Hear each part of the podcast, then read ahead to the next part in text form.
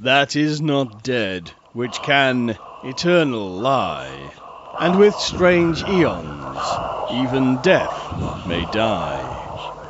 Welcome to the All Lovecraftian Podcast at ArkhamInsiders.com. Hi, ich bin Axel. Hallo, hier ist Mirko. Und wir sind wieder bei den Arkham Insiders. Auf ArkhamInsiders.com. Ja, heute geht es nochmal um die Kalems. Und zwar haben wir uns gedacht, wir lassen mehr oder weniger mal einige Kalems selber zu Wort kommen. Es gibt schöne kleine Texte, Erinnerungstexte einiger bekannter Callum Club Mitglieder, die auch in Lovecrafts Leben äh, zu seinen engsten Freunden gehörten. Und äh, ja, wir haben uns angesehen, was die über sich, was die über Lovecraft geschrieben haben, wie die sich erinnert haben und wollen heute euch davon mal ein bisschen erzählen. Nicht wahr, Axel? Genau, das Schöne ist, dass da eigentlich immer wieder Anekdoten auftauchen, die zumindest ich so noch nicht kannte in der Form. Natürlich wird es auch gewisse Wiederholungen geben, aber das hilft ja bekanntlich äh, immer den Stoff äh, umso besser zu verinnerlichen. Und Mirko, ja, ich würde sagen, wir reden gar nicht groß drum herum. Du legst los mit einem Text von ähm, Ferdinand Morton, richtig? Ja, James Ferdinand Morton, A Few Memories. Geschrieben hat er den 1940 und ja, er kann immer noch nicht ohne Trauer über Lovecraft schreiben. Howard war absolut unvergesslich für jeden, der unter seinen Einfluss geriet. Und äh, Morton schreibt, ich kenne kein menschliches Wesen, das seinem einzigartigen Charakter nahe kommt. Auch wenn seine Verdienste im Amateurjournalismus groß geworden, groß gewesen sind, so machen sie nur einen sehr kleinen Prozentsatz dessen aus, was ihn schließlich zu einem so nahen Kontakt mit den intimsten Freundeskreis, natürlich ist der Canum Club gemeint, verhalf. Mit diesem Freundeskreis einer erlesenen und besonderen Gruppe hielt er beständig Kontakt, meist durch Briefe, falls möglich persönlich. Einige seiner engsten Freunde, so schreibt Morton, hatte er nie persönlich getroffen. Das machte Lovecraft weniger aus als den Freunden selbst. Correspondence was almost the breath of life to him, schreibt er. Howard sagte einmal zu Morton, dass er einen Menschen, auch wenn er ihn persönlich getroffen habe, erst dann wirklich kennen würde, wenn er mit ihm Briefe ausgetauscht habe. Howard war mit dem Stift in der Hand erst richtig zu Hause. Und Morton ist der Meinung, dass Lovecraft einer der letzten großen Briefeschreiber gewesen sei, die das Briefeschreiben als eine Kunst bewahrt haben. Lovecraft, so schreibt Morton, hasste die Schreibmaschine und er benutzte sie nur, wenn der Herausgeber dies auch wirklich verlangte. Er sagte, dass die Verwendung einer mechanischen Maschine den Fluss seiner Gedanken behindere und infolgedessen schrieb er Seite um Seite in seiner bekannten zierlichen oder manche sagen spinnenartigen Handschrift. Und seine Briefe waren unglaublich lang und er liebte es, detaillierte Berichte über seine Touren zu verfassen, Diskussionen zu fördern. Ein Brief von über 30 Seiten war keine Seltenheit. Er sah sich selbst als einen Gentleman des 18. Jahrhunderts, verehrte die georgianische Architektur als einzig wahres Vorbild für die Privathäuser und öffentlichen Gebäude, und er verachtete den Baustil des viktorianischen Zeitalters. Wann immer er die Möglichkeit hatte, hielt er sich an Schreibweise, Interpunktion, Groß- und Kleinschreibung oder Wortschatz des 18. Jahrhunderts. Und so Morton, er war vermutlich die einzige Person in England und Amerika, die genauso in der Art wie Dr. Johnson sprach, ohne dass es gekünstelt klang, und so war es auch in seinen Briefen. Aber er beherrschte auch den modernen Slang. Er hielt den Vers Popes für das Höchstmaß, aber, Zitat, But his own keen sense of powers of humor could not be denied. Auch hier wieder eine Bestätigung dafür, dass Lovecraft einen sehr, sehr guten Sinn für Humor besaß. Als Morton ihn darauf ansprach, dass seine scharfe Beurteilung und das Hochhalten des 18. Jahrhunderts ja selber offenkundig eine Pose sei, lachte Lovecraft nur und sagte, aber ist es nicht eine künstlerische Pose? Morton wurde nie das Gefühl los, dass Lovecrafts Loyalitäten dem britischen Königreich gegenüber und die Ablehnung der amerikanischen Revolution eher ironisch gemeint war. Howard war ein Erzmaterialist. Trotz Trotzdem war er in Theorie und Praxis der puritanischste Mensch auf Erden. Howard was always above all else, therefore the perfect gentleman. No matter how much he was provoked, it seemed impossible for him to lose his temper. Ja, Lovecraft selber, so Morton, glaubte nicht an den Enthusiasmus, aber eine koloniale Tür Türöffnung konnte ihn entzücken und ganz aus dem Häuschen bringen. Er erklärte, dass die einzig korrekte Lebenseinstellung die einer ruhigen und amüsierten philosophischen Distanziertheit sei, und wenn das Leben aufhöre, einen zu amüsieren, dann wäre es Zeit, das zu beenden. Aber um Lovecraft korrekt und in all seinen Facetten darzustellen, bedarf es mehrerer Bände.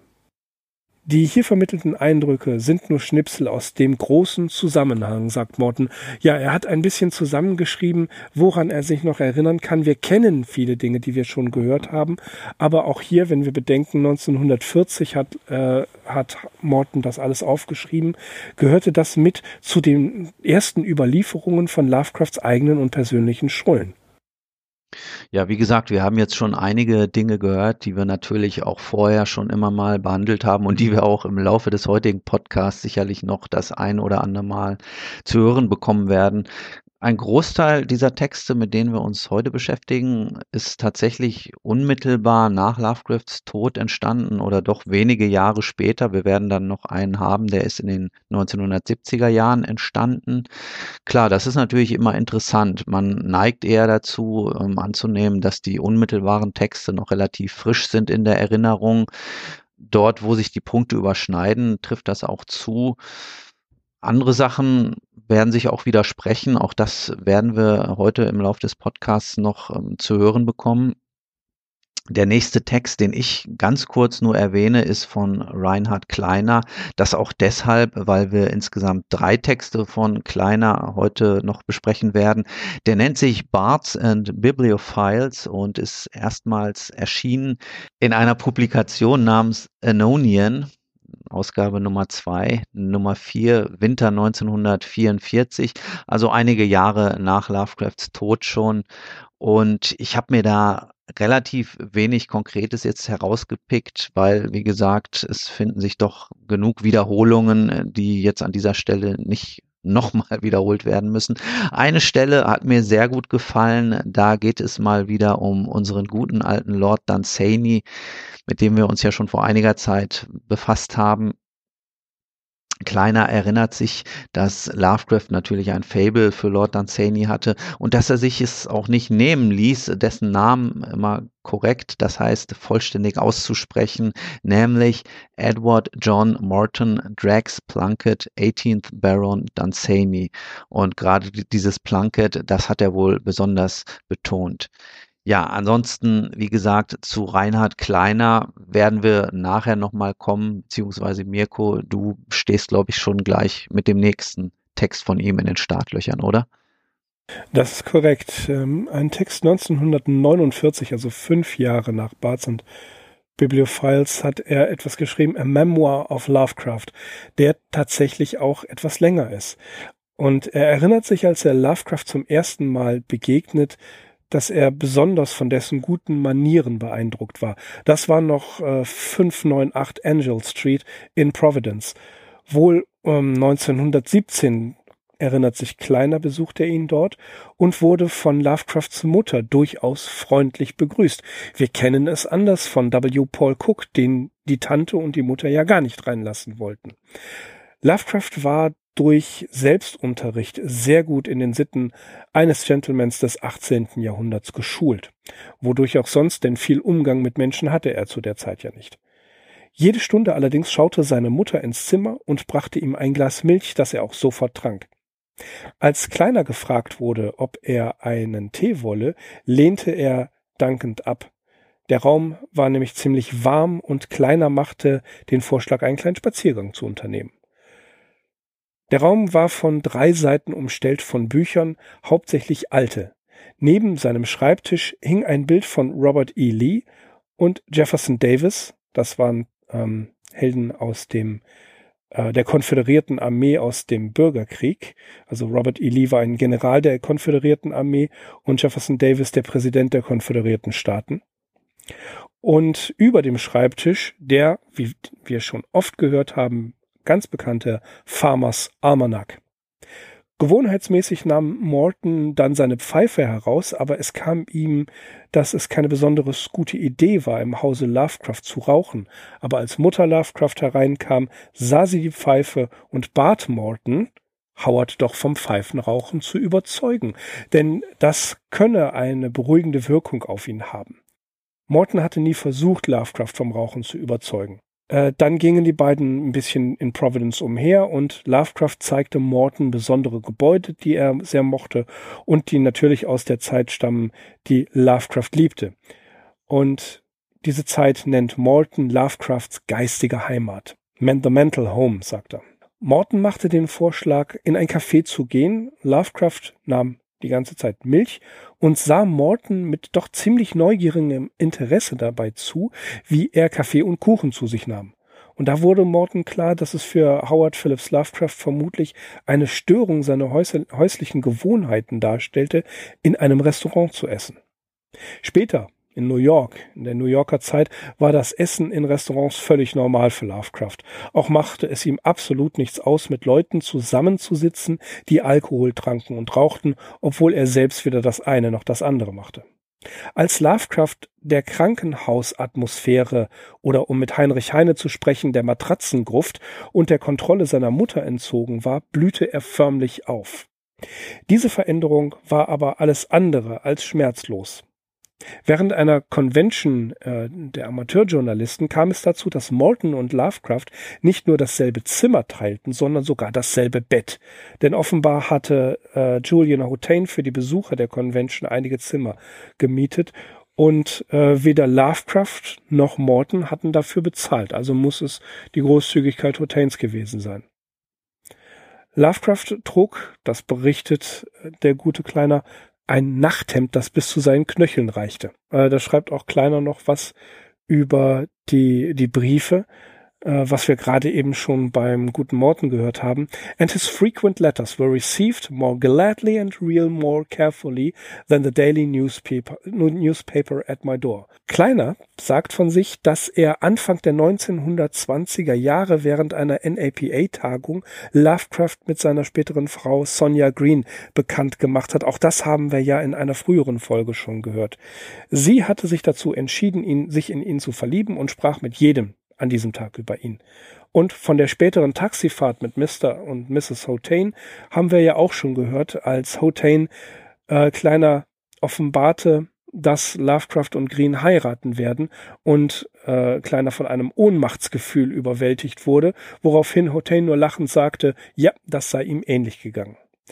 Sonja Green empfand der gute Kleine als durchaus attraktiv, aber bisweilen naiv. Und da haben wir ja auch schon mal diese Taschenmesser-Anekdote erzählt in einer äh, Folge über Sonja Lovecraft, die meint, einem richtigen Gentleman stände es nicht zu, so etwas Vulgäres wie ein Taschenmesser zu haben. Und sämtliche anwesenden Freunden packten ihre Taschenmesser aus. Und das war wohl Kleiner mit äh, naiv. Eine andere Anekdote ist, dass in Brooklyn musste Lovecraft Ball eine Story per Schreibmaschine schreiben. Seine eigene Schreibmaschine befand sich noch in Providence. In einem Laden hat er durchs Schaufenster gesehen, dass da eine Schreibmaschine auf einem Tresen stand, die nicht benutzt wurde. Und da ging er einfach rein und fragte, ob er sie benutzen dürfte. Der Ladenbesitzer sagte, ja, natürlich sehr gerne. Sie kamen ins Gespräch und Lovecraft ging immer mal wieder hin, um was abzutippen. Lovecraft konnte sehr großzügig sein, vor allem was das Verleihen von Büchern anging. Ein besonderes Gefühl für ein Buch als eine bibliophile Kostbarkeit hatte Lovecraft nicht. Auch bei seinen Lieblingsautoren ging es ihm mehr um das Wort und nicht so sehr um das Buch als Objekt. Allerdings bin ich mir persönlich nicht sicher, ob Lovecraft ein äh, begeisterter E-Book-Reader-Benutzer gewesen wäre. Wenn Lovecraft und Long auf Buchjagd durch die Antiquariate gingen, kam es oft vor, dass Lovecraft immer auch Bücher für Freunde kaufte. So kaufte er für seinen Freund Kleiner mal eine Ausgabe von Margaret von Navarres Heptameron, obwohl der Umschlag und so gut wie 30 Seiten fehlten. Aber es kostete nur 15 Cent. Er schrieb Kleiner eine Widmung im typisch im Stil des 18. Jahrhunderts hinein und Kleiner betont, dass seine persönliche Bibliothek immer mal wieder viele Verluste zu verzeichnen hatte, aber dieses spezielle Buch könne er jederzeit zur Prüfung vorlegen. Kleiner und Lovecraft unternahmen zusammen oft diese berühmten Manhattan-Touren und wie ja schon wie wir ja schon gehört haben, beschwor H.P. Lovecraft die Fantasie, die durch den Anblick der Skyline ausgelöst wurde. Auch das haben wir ja schon einige Male gehört. Kleiner schreibt in einer Anekdote, die Lovecrafts Humor zeigt. Sie saßen mal wieder seit Stunden in Kirks Chelsea Bookshop, auch von dem haben wir ja letztens gehört, und diskutierten über das Wort Parallelopipedon. Lovecraft brillierte wieder mit seinem endlosen Wissen und hielt einen Monolog über das Wort. Kleiner allerdings, der nicht so gut vorbereitet war und ja, der auch eigentlich nicht viel Lust hatte, sagte, Parallelopipedon wäre doch ein schöner Name für eine Katze. Lovecraft blickte auf, schnappte sich die Hauskatze des Chelsea Bookshops, spielte mit ihr, streichelte sie und sagte, hier mein kleiner Parallelopipedon. Als Kleiner ihn völlig entgeistert ansah, konnte Lovecraft sich vor Lachen kaum noch halten. Lovecraft war auch am Wohlergehen seiner Freunde interessiert. So haben wir ja auch schon gehört, dass er Samuel Loveman bei der Wohnungssuche half.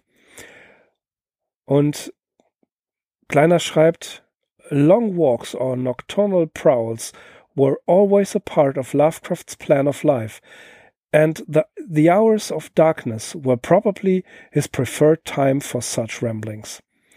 Ja, da schließt er sich an mit Thomas de Quincey, Charles Dickens, die nachts auch sehr gerne spazieren gegangen sind. In Greenwich Village beispielsweise ging er durch ziemlich dunkle Gassen, die seine Begleiter lieber äh, vermeiden wollten. In den Jahren der Prohibition war das nicht gerade ungefährlich, muss man bedenken. Und er soll sogar, schreibt Kleiner, mal in den Eingangsbereich einer sogenannten Flüsterbar geraten sein, aus der ihn Love Mann und Kirk nur mit ziemlichen Mühen wieder rausholen konnten. Ja, auch das haben wir schon gehört, dass Kleiner von vielen, vielen Gegenständen berichtet, die von Providence nach Brooklyn in die Parkside Avenue 259 gebracht worden sind. Als Kleiner dann die neue gemeinsame Wohnung besuchte, bemerkte er, dass alles so aussehe, als habe Lovecraft schon immer hier gewohnt. Und Lovecraft sagte, dass der wahre Gentleman es sich überall so einrichten könne, dass er auch dort sein wahres Zuhause habe ja auch die äh, guten Kochkünste, der guten Kochkünste Sonjas neigte Lovecraft zur Leibesfülle, wie Axel ja auch schon mal bemerkt hat. Auch die, ja, die Beispiele des, äh, der Arbeitssuche, von denen wir gesprochen haben, erwähnt Kleiner besonders und sagt auch, dass hier die Realität und Lovecraft einfach nicht zusammenpassen konnten. Als er 1930 Sonja per Zufall mal wieder trifft, fragt sie direkt, und das erinnert sich äh, Kleiner, how is HPL? Lovecraft begleitete Kleiner mal auf einer der Wanderungen des Patterson Rambling Clubs. Es sollte eigentlich nur eine kleine Wanderung von ein paar Meilen sein, aber die Herrschaften des Rambling Clubs waren in voller Wander- und man kann sagen Outdoor-Montur erschienen, in Knickerbockern mit Spazierstock, Wanderschuhen, Hut und Rucksack. Lovecraft allerdings nicht. Der trug seinen Anzug wie immer und als er Kleiners Outfit natürlich bewunderte, äh, betonte er, dass er für jede seiner Wanderungen nie eine solche Spezialkleidung benötigte.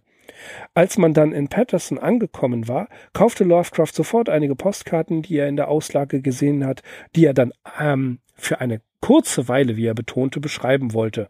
Diese kurze Weile dauerte eine Stunde und ich stelle mir die Herren des Patterson Rambling Clubs vor, wie sie äh, dort stehen, mit den Füßen tippen und darauf warten, dass es endlich weitergeht. Und diese Postkarten, von denen wir auch schon gehört haben, beschreibt Kleiner, die Briefmarke blieb eben gerade frei. Für die Adresse ließ er nur den nötigsten Raum. Seine mikroskopische Schrift machte es schwer, diese Postkarte überhaupt zu entziffern. Einmal boten Lovecraft und Kirk an, Kleiner zu Fuß nach Hause zu begleiten. Der Spaziergang sollte von den Columbia Heights nach Bushwick gehen.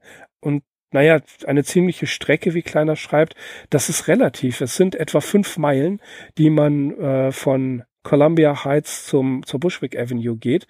Aber äh, Lovecraft war zwar ein äh, unermüdlicher Spaziergänger, aber diesmal muss die Strecke selbst für ihn viel zu viel gewesen sein. Lovecraft musste nur noch drei Blocks eigentlich zur Bushwick Avenue gehen, aber er pausierte auf dem Ziel, äh, zum Ziel, setzte sich auf eine Treppe und verabschiedete sich. Ja, Kleiner verabschiedete sich auch von den beiden, die ziemlich sicher nicht mehr zu Fuß nach Hause gegangen sind, die übrigen vier Meilen, und das waren soweit Kleiners Erinnerungen. Ja, immer wieder eine ergiebige Quelle für so manche schöne Anekdote und ja, relativ, das ist ein relativ vertrauenswürdiger Gewährsmann, würde ich sagen, alles mhm. in allem, oder? Ja, was Reinhard Kleine angeht, auf jeden Fall. Mhm. Dem können wir vertrauen. Ja. Gut, dann äh, kommen wir jetzt zu unserem äh, Samuel Loveman Blog, also möchte ich das mal nennen, weil ich fange mit einem Text an, der einfach nur Howard Phillips Lovecraft betitelt ist und du wirst dann äh, direkt mit dem nächsten weitermachen. Fangen wir erstmal hier mit diesem Text an. Die amerikanische Literatur hat drei große Schriftsteller der Horrorerzählung hervorgebracht. Edgar Allan Poe, Ambrose Bierce und Howard Phillips Lovecraft. Es war mein Glück, sicherlich kein unbedeutendes, mit zwei von ihnen in vertraulichen Beziehungen gestanden zu haben, Ambrose Bierce und Howard Phillips Lovecraft. Es ist nun fast 30 Jahre her, dass ich einen Brief erhielt, wunderbar formuliert und in einem altertümlichen Stil geschrieben, der die frühen 1700er Jahre simulierte, mit akribisch geschliffenen Sätzen, die mich beim Lesen hin und her schwanken ließen zwischen purem Neid und ausgesprochenem Gelächter. Ich erinnere mich an die Unterschrift zum Schluss. Ich bleibe, werter Herr, Ihr demütigster, gehorsamer Diener Howard Phillips Lovecraft Esquire. Ja, also mit diesen Worten leitet Loveman seine Erinnerung an Lovecraft ein. Eine Erinnerung, die uns Lovecraft gleich zu Beginn einmal mehr als großen Briefschreiber vorstellt. Wir erfahren auch, worüber sich die beiden in ihren Episteln so ausgetauscht haben, nämlich über Astronomie, Zauberei, Hexerei, Archäologie, englische Literatur, Kabbalismus, das holländische New York, die Poesie des 18. Jahrhunderts, Alexander Pope, römische Plastik, griechische Vasen, die Dekadenz des alexandrinischen Zeitalters, die Caracalla-Thermen, T.S. Eliot, Hart Crane, nur der Himmel könnte die unendliche Bandbreite und atemberaubende Vielfalt dieser Briefe aufzählen. Ja, insgesamt erfahren wir altbekanntes über das Kennenlernen und die Freundschaft zwischen Lovecraft und Loveman, was man auch in unseren letzten 70 Folgen nachhören kann. Immer wieder mal garniert mit hübschen Anekdoten, wie etwa auch dieser hier. Während eines Aufenthalts in äh, Cleveland erzählt Lovecraft dem Freund, dass er einmal das historische Schlachtfeld von Lexington, Stichwort amerikanischer Bürgerkrieg oder Sezessionskrieg, zusammen mit James Ferdinand Morton besucht habe. Loveman will wissen, und warst du an diesem heiligen Punkt patriotisch gerührt? Ja, antwortet Lovecraft, aber nicht so wie du denkst. Als James Ferdinand und ich am Grab des Revolutionskämpfers standen, der zuerst an diesem bedauernswerten und denkwürdigen Ort gefallen war, entblößte ich mein Haupt und verneigte mich. So gehen alle Feinde und Verräter seiner Majestät König George III. zugrunde, rief ich aus. Woraufhin Loveman sagte, Unfug, meinst du das im Ernst? Ja, das meinte ich, und zwar im Innersten, ist Lovecrafts wenig überraschende Antwort.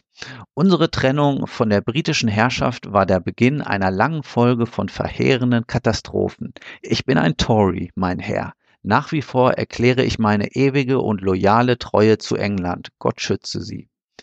Ja, wie gesagt, das ist inhaltlich wenig überraschend, das ist nichts Neues, aber in der Form, das dann doch mal zu lesen bzw. zu hören, macht immer wieder Freude.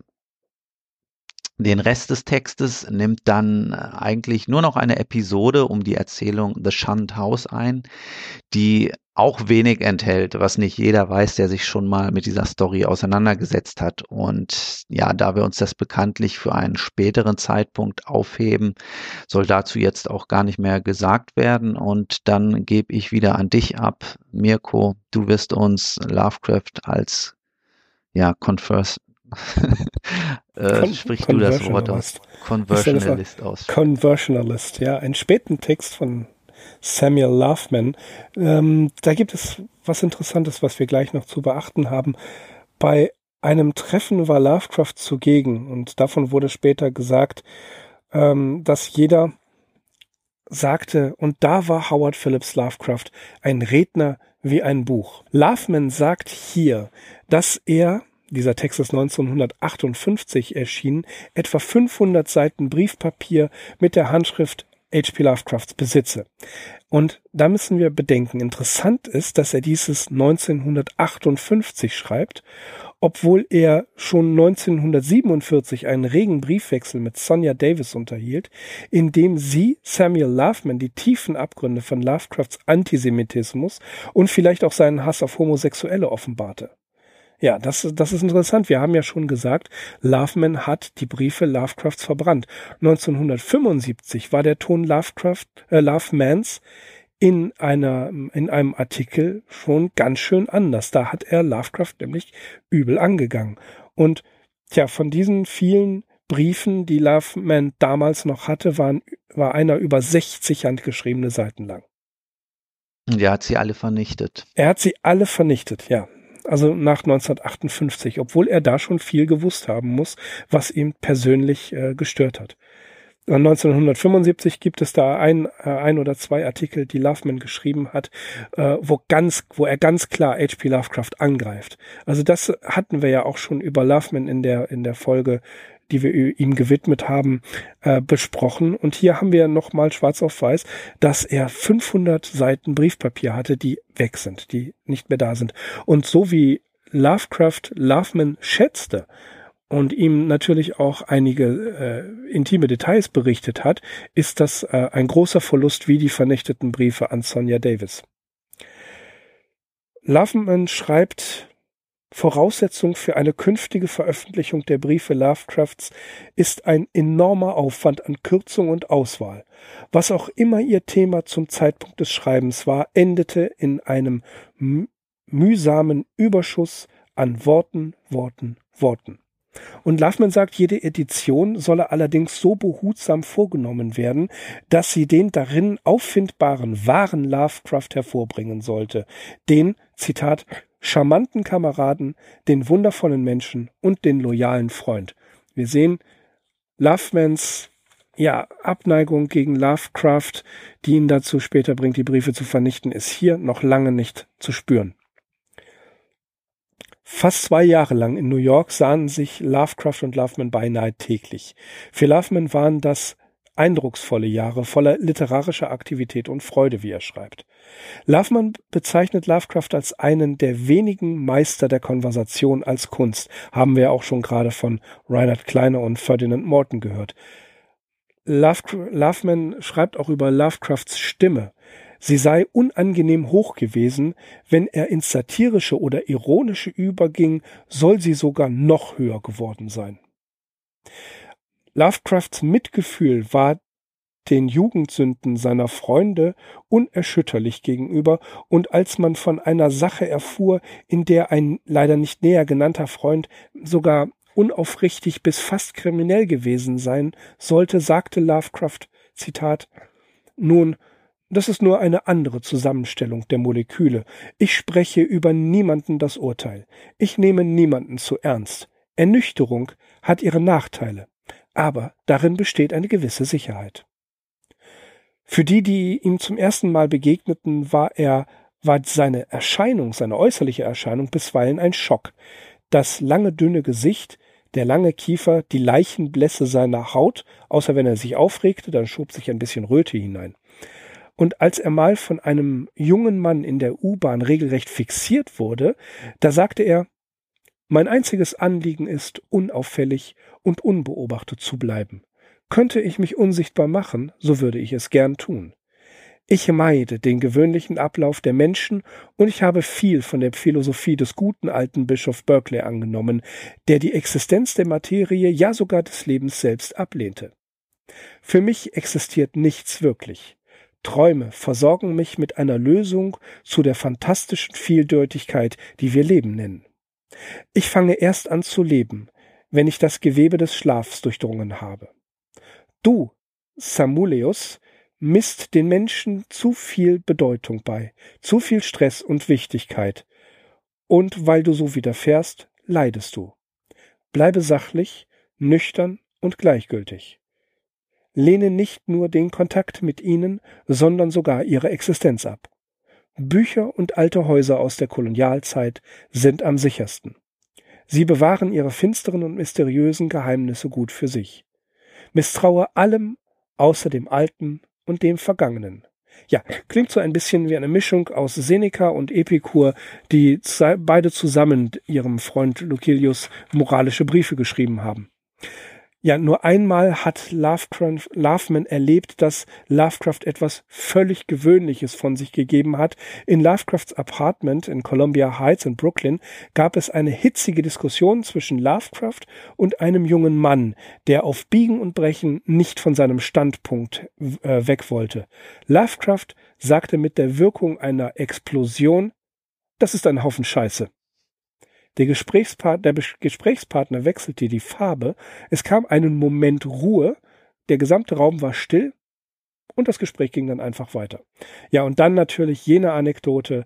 Ein gewisser äh, Pat McGarth, Zimmergenosse Lovemans, hat äh, in einer Silvesternacht Lovecrafts äh, Drink mit etwas Alkohol angereichert. Wir haben von dieser Anekdote schon gehört, ähm, wo McGarth, der Lovecraft immer den Ghoul nannte, äh, Love, Lovecraft so dazu gebracht hat mit dem bisschen Alkohol im Drink, dass er sogar etwas aus einer Operette von Gilbert und Sullivan trällerte und Pat McGarth äh, mit Pat McGarths Zitat I spiked his drink möchte ich jetzt erstmal enden mit den Anekdoten von Loveman.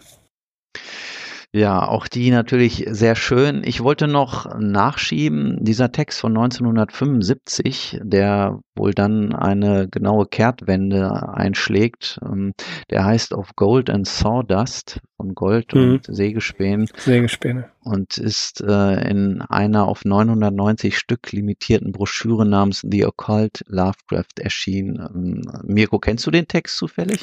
Leider kenne ich ihn nicht. Er ist äh, limitiert und auch hier wieder eine von diesen Sachen, die unter anderem bei Joshi, aber vor allen Dingen bei Joshi immer so lapidar äh, als Zitatangabe mit siehe John Hay Library, Manuskriptseite so mal so und so viel, als könnte man das einfach alles so einsehen. Digital, digitalisiert ist es nicht.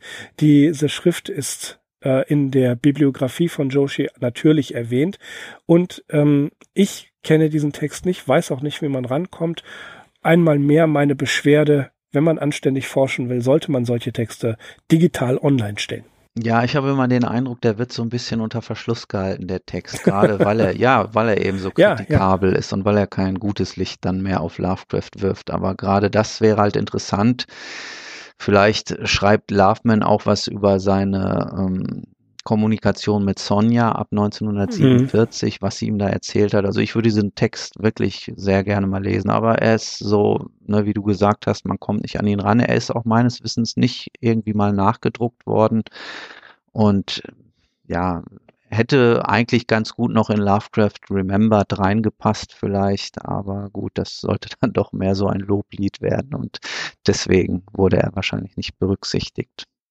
Ich muss sagen, dass ich eine kurze Diskussion auf Twitter mit äh, Theo Peimans hatte, in dem Theo Peimans sagte, dass es in letzter Zeit ein gewisses, ja, Whitewashing klingt im Zusammenhang mit Lovecraft etwas merkwürdig, aber dass es ein Whitewashing Lovecrafts in den biografischen Texten gäbe, ich muss wirklich sagen, gäbe, denn ich kann das so nicht wirklich bestätigen, äh, indem man zum Beispiel diesen Hass auf Homosexuelle, diesen Rassismus, den Antisemitismus versucht, so gut es geht, unter den Teppich zu kehren. Möglicherweise, weil es einfach nicht marktfördernd ist. Ja, dass man hier ein Produkt vermarktet, das wissen wir ja, das wissen wir von der Diskussion, die wir äh, auf unserem Treffen bei Das Ritual hatten, das sehr wohl mit Lovecraft und seinen Erfindungen Geld verdient wird. Da ist nichts Schändliches dran. Aber diese fiesen Ecken und Kanten, die er da hat, die versucht man, naja, zu relativieren ist falsch, aber in jedem Fall nicht ganz so weit nach vorne zu, zu bringen. Man kann das nicht, man kann das nicht einfach so vom Tisch wischen. Es ist so. Aber offensichtlich und deswegen ist es möglich, dass der Loveman-Text unter Verschluss ist, möchte man solche Sachen nicht unbedingt in die Diskussion mit reinbringen. Nun, wir Arkham Insiders haben keine Angst davor, äh, auch diese Ecken und äh, diese Ecken Lovecrafts zu zeigen, diese Seiten Lovecraft zu zeigen. Sie sind bekannt, das ist absolut nichts Neues, nichts Geheimes, nichts spektakulär äh, neu offengelegtes, aber ganz offensichtlich hat man ein gewisses Interesse daran, da ein bisschen weniger zu sprechen. Ja, so, äh, so wird es sein, wie du gesagt hast. Dann äh, würde ich sagen, machen wir direkt weiter im Text und äh, kommen zu einem weiteren Chronisten, Wilfred Blanche Tallman, dessen Text heißt The Normal Lovecraft und wir beziehen uns hier auch auf die Version, wie sie in Lovecraft Remembered erschienen ist. Der Text selber ist äh, vergleichsweise jung. Er ist erstmals 1973 veröffentlicht worden. Tallman gehört einer späteren Generation an. Er hat von 1904 bis 1986 gelebt und ja, ist natürlich auch nur in Verbindung mit Lovecraft überhaupt noch erwähnenswert. Er hat als Journalist gearbeitet, zeitweise auch als Autor. Er hat Geschichten in Weird Tales veröffentlicht. Relativ früh während ihrer Bekanntschaft äh, hat er Lovecraft einen Text zum Redigieren gegeben und ja, der hat wirklich sich da so ein bisschen dran auch ausgetobt, was dem Text immerhin geholfen hat, angenommen zu werden in Weird Tales, aber Tallman war dann am Ende doch nicht so zufrieden, insbesondere was die Dialoggestaltung äh, betroffen hat. Da hat Lovecraft wohl versucht, so ein bisschen Slang reinzubringen und das hat Tallman nicht gefallen. Ja, insgesamt haben wir den Namen Tallman, soweit ich mich erinnere, noch nicht besonders oft gehört oder genannt. Er hat verkehrt mit Lovecraft nicht besonders lange, etwa von Mitte der 1920er bis zu seinem Tod 1937. Aber dieser Text enthält doch einige interessante Punkte. Gleich zu Beginn fragt sich Tallman, ob diejenigen, die unmittelbar nach Lovecrafts Tod ihre Memoiren verfasst haben, von demselben Mann reden, den er meint, nämlich so drückt er sich dann aus, eine relativ normale Person, die aufgrund ihres Hintergrunds und ihrer Talente eine ungewöhnliche Persönlichkeit entwickelte. Den Kritikern wirft er vor, sich auf gewisse Aspekte in Lovecrafts Charakter zu konzentrieren, zum Beispiel die einsame Kindheit oder eine Vererbung von Geisteskrankheiten. Ja, und was dazu führt, dass diese Leute so ein bisschen ein verzerrtes Bild von Lovecraft zeichnen. Tolman schickt sich denn auch an, das Bild ähm, dieses Bild, das von Lovecraft gezeichnet wird, korrigieren zu wollen. Und niemand Geringeres als Frank Belknap, Longs Mutter, sieht gerade ihn dazu in der Lage, da er ihrer Meinung nach der normalste der Calems gewesen sei. Ja. Sich selbst bescheinigt er diese Fähigkeit aufgrund seiner Ausbildung beziehungsweise seiner Ausübung des Journalistenberufs. Also er selbst bescheinigt sich da eine gesunde Objektivität. Interessanterweise stürzt auch er sich relativ früh in dem Text auf Lovecrafts Rassismus, also den stellt er ganz klar dar, nimmt er auch kein Blatt ähm, vor den Mund. Allerdings hat sich dieser Rassismus im Alltag nicht so harsch gezeigt, wie es Lovecrafts allgemeine Pose vermuten ließe. Er nahm im persönlichen Umgang eher eine leutselige Haltung gegenüber nicht weißen Amerikanern ein, vergleichbar etwa derjenigen eines gütigen Herrn zu seinem Diener. Und Long soll er einmal mit dem Bekenntnis geschockt haben, dass ein guter Klempner ebenso wichtig sei wie ein guter Dichter. Tallman, das hatte ich erzählt, 1904 geboren, lernte Lovecraft in den frühen 1920ern durch den Amateurjournalismus kennen. Er hatte schon als Schüler damit begonnen, professionell zu schreiben und Mitte der 1920er Jahre begegneten sie sich dann persönlich in New York und nach und nach lernte Tallman auch die anderen Calems kennen. Den Club bezeichnet er sinngemäß als Quadratur des Kreises und ja, er gibt ganz unumwunden zu, dass die Mitglieder ihn menschlich mehr interessiert hätten als alles, was sie jemals zu Papier gebracht haben. Immerhin galt er doch als Calem-Mitläufer und wird auch kurz erwähnt in dem Buch Lovecrafts New York Circle, obwohl da eben dieser Text nicht mit abgedruckt wurde. Er hat den Club für mehrere Jahre begleitet, aber ja, da sein Nachname nicht mit K, L oder M begann, konnte er wohl nie offiziell aufgenommen werden. Tallman verdient auch deshalb Beachtung, weil er Lovecraft mit dem Schriftsteller Seabury Quinn bekannt machte, sozusagen Lovecrafts stärksten Konkurrenten in den Weird Tales. Tallman schreibt, die beiden haben definitiv nicht zusammengepasst. Tatsächlich war es so, dass Lovecraft äh, gar nicht viel von Quinn hielt, der im Gegensatz zu ihm selbst sehr geschäftsmäßig und offensichtlich auch erfolgreicher an das Schreiben von Horrorgeschichten gegangen ist. Seabury Quinn, ich weiß gar nicht, ob man den im deutschen Sprachraum unbedingt so kennt. Ich denke, in Amerika gerade durch seine Sachen, die er für Weird Tales gemacht hat, dort ist er relativ bekannt. Ich kenne eine Story von ihm, die Herren des Geisterlandes, die mir sehr gut gefällt, aber er steht im Prinzip äh, Lovecraft diametral gegenüber, weil er doch irgendwie ja sehr palpige Stories verfasst hat und recht flott heruntergeschrieben hat. Wie wir auch schon bei Loveman und natürlich jetzt auch bei den anderen gehört haben, hebt Tallman die thematische Bandbreite des Calem Clubs hervor, in der natürlich auch wenig überraschend Frauen und Sex keine Rolle gespielt haben. Überhaupt weltliche oder praktische Themen sind generell außen vor geblieben. So erinnert er sich. Lovecraft nahm ähm, in diesen Clubdiskussionen weniger die Pose eines blaublütigen Neuengländers ein, sondern er benahm sich eher wie ein Bücherwurm, der seine geistigen Ergüsse endlich einmal einem lebenden Publikum präsentieren konnte und nicht nur den obligatorischen Brieffreunden. An anderer Stelle schreibt Tallman, Viele Fragen wurden aufgeworfen, aber keine Probleme gelöst. Es war ein einziger wissenschaftlicher Austausch. La Tallman muss auch als einer der wenigen bekannten Lovecrafts in Providence genannt werden. Auch in dem Zusammenhang haben wir ihn noch nicht erwähnt, aber es ist ganz richtig. 1924 hatte er nämlich ein Studium an der Brown University begonnen. Und hier machte er Lovecraft mit äh, einem Trucker-Imbiss namens Jacques am Fuße des College Hill bekannt. Jacques erfreute sich regen Zuspruchs, weil es viel Essen für wenig Geld gab. Und das war natürlich genau nach Lovecraft Geschmack.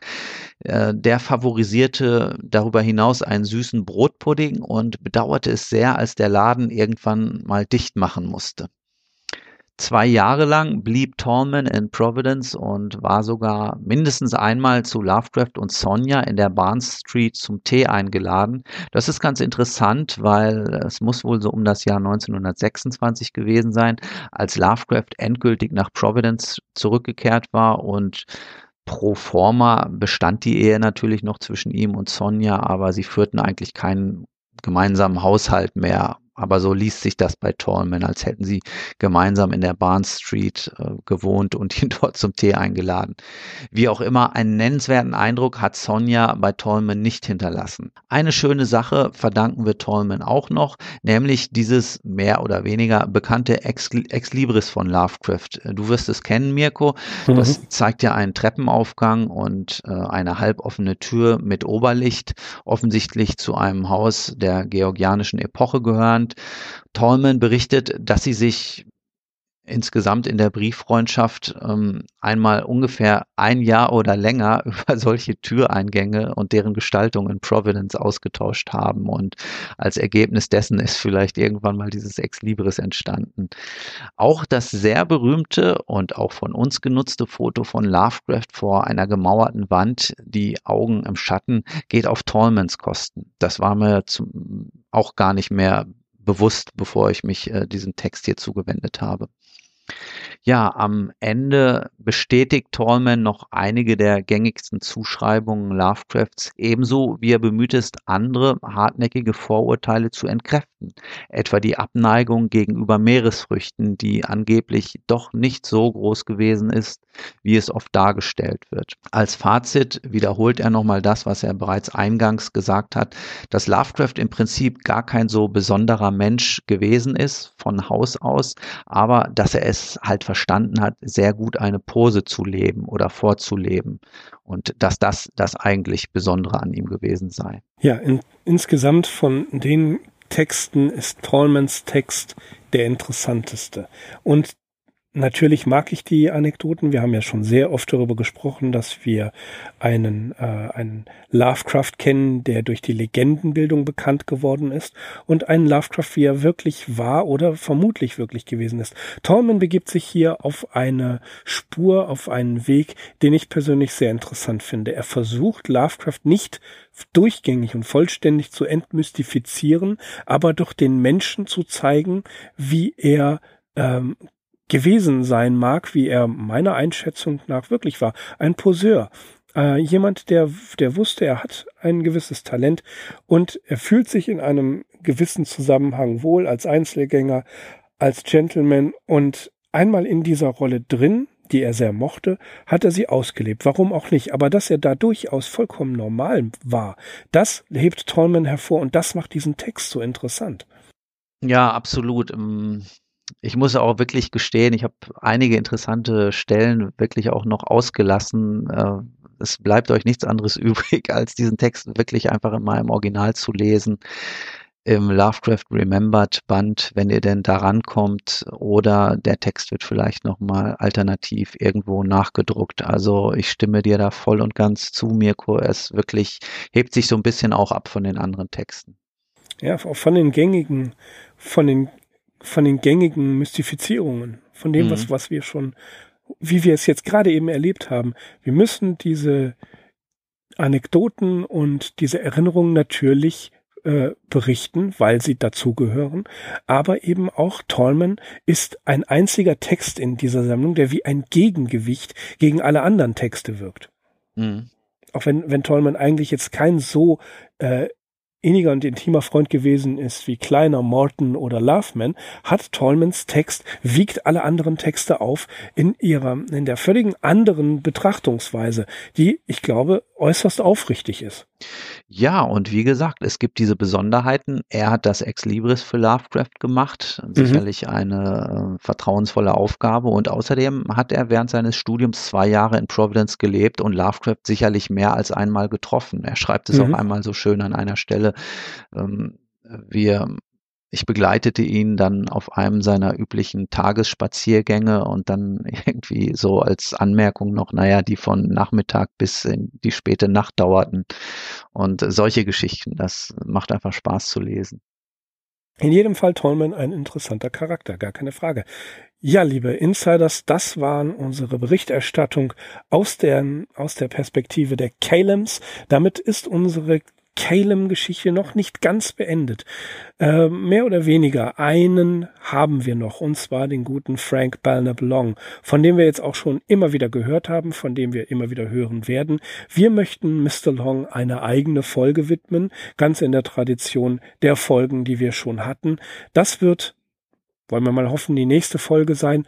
Und ja, die Calems, wir werden sie immer wieder mal erwähnen, solange wir noch in New York verbleiben, äh, haben Zeugnis abgelegt, haben Anekdoten geliefert, haben die bekannten Legenden auch nochmal untermauert. Wir haben gelernt, dass Lovecraft auch aus ihrer Sicht heraus ein hervorragender Briefeschreiber gewesen ist, großzügig ist er gewesen und mit einem speziellen Humor gesegnet. Ja, und die Calems sind natürlich auch der schlagende Beweis dafür, dass Lovecraft eben nicht andauernd der ewige Einsiedler gewesen ist, sondern dass es eine Phase in seinem Leben gab, konkret diese New Yorker Zeit zwischen 1924 und 1926, wo er richtig dicke Kumpels, Freunde hatte, mit denen er unglaublich viel gemacht hat, die sehr unterschiedlich waren wo man auch merkt, Lovecraft also war jetzt nicht auf einen Charaktertyp abonniert. Ne, das haben wir auch kennengelernt, denke ich mal. Also es waren wirklich sehr unterschiedliche Menschen. Und ja, wenn wir uns das nächste Mal irgendwo persönlich begegnen, müsste nicht aus dem Stand heraus alle Mitglieder des Calem Clubs aufzählen können, aber irgendein, zwei Stichworte sollten doch dann drin sein, nachdem wir jetzt diese zwei Podcasts zu diesem sehr ehrenwerten Club gemacht haben. Du sagst also, dass wenn man uns in der Realität begegnet, wir Prüfungsfragen stellen. Das könnte ja mal äh, demnächst auf uns alle zukommen. Gibt es was zu gewinnen, Axel? Vielleicht. Eine gute Idee, ja, da sollten wir uns was ausdenken. Ja, da sollten wir uns was ausdenken. Ja, also kommt alles im nächsten Test vor und äh, wir schauen mal, ob wir die nächste Folge mit Frank Belknap Long machen können, denn es geht darum, es ist oder es wird ein Buch erscheinen im Fester Verlag von Long und das wollen wir euch natürlich auch vorstellen. Einstweilen verbleiben wir natürlich wieder mit den freundlichsten Grüßen und einem herzlichen Dankeschön fürs Zuhören. Ich bin Mirko. Ich bin Axel. Wir sind die Arkham Insiders. Auf arkhaminsiders.com. Macht's gut. Ciao. Bis demnächst. That is not dead, which can eternal lie. And with strange eons, even death may die. Welcome to the All Lovecraftian Podcast at ArkhamInsiders.com.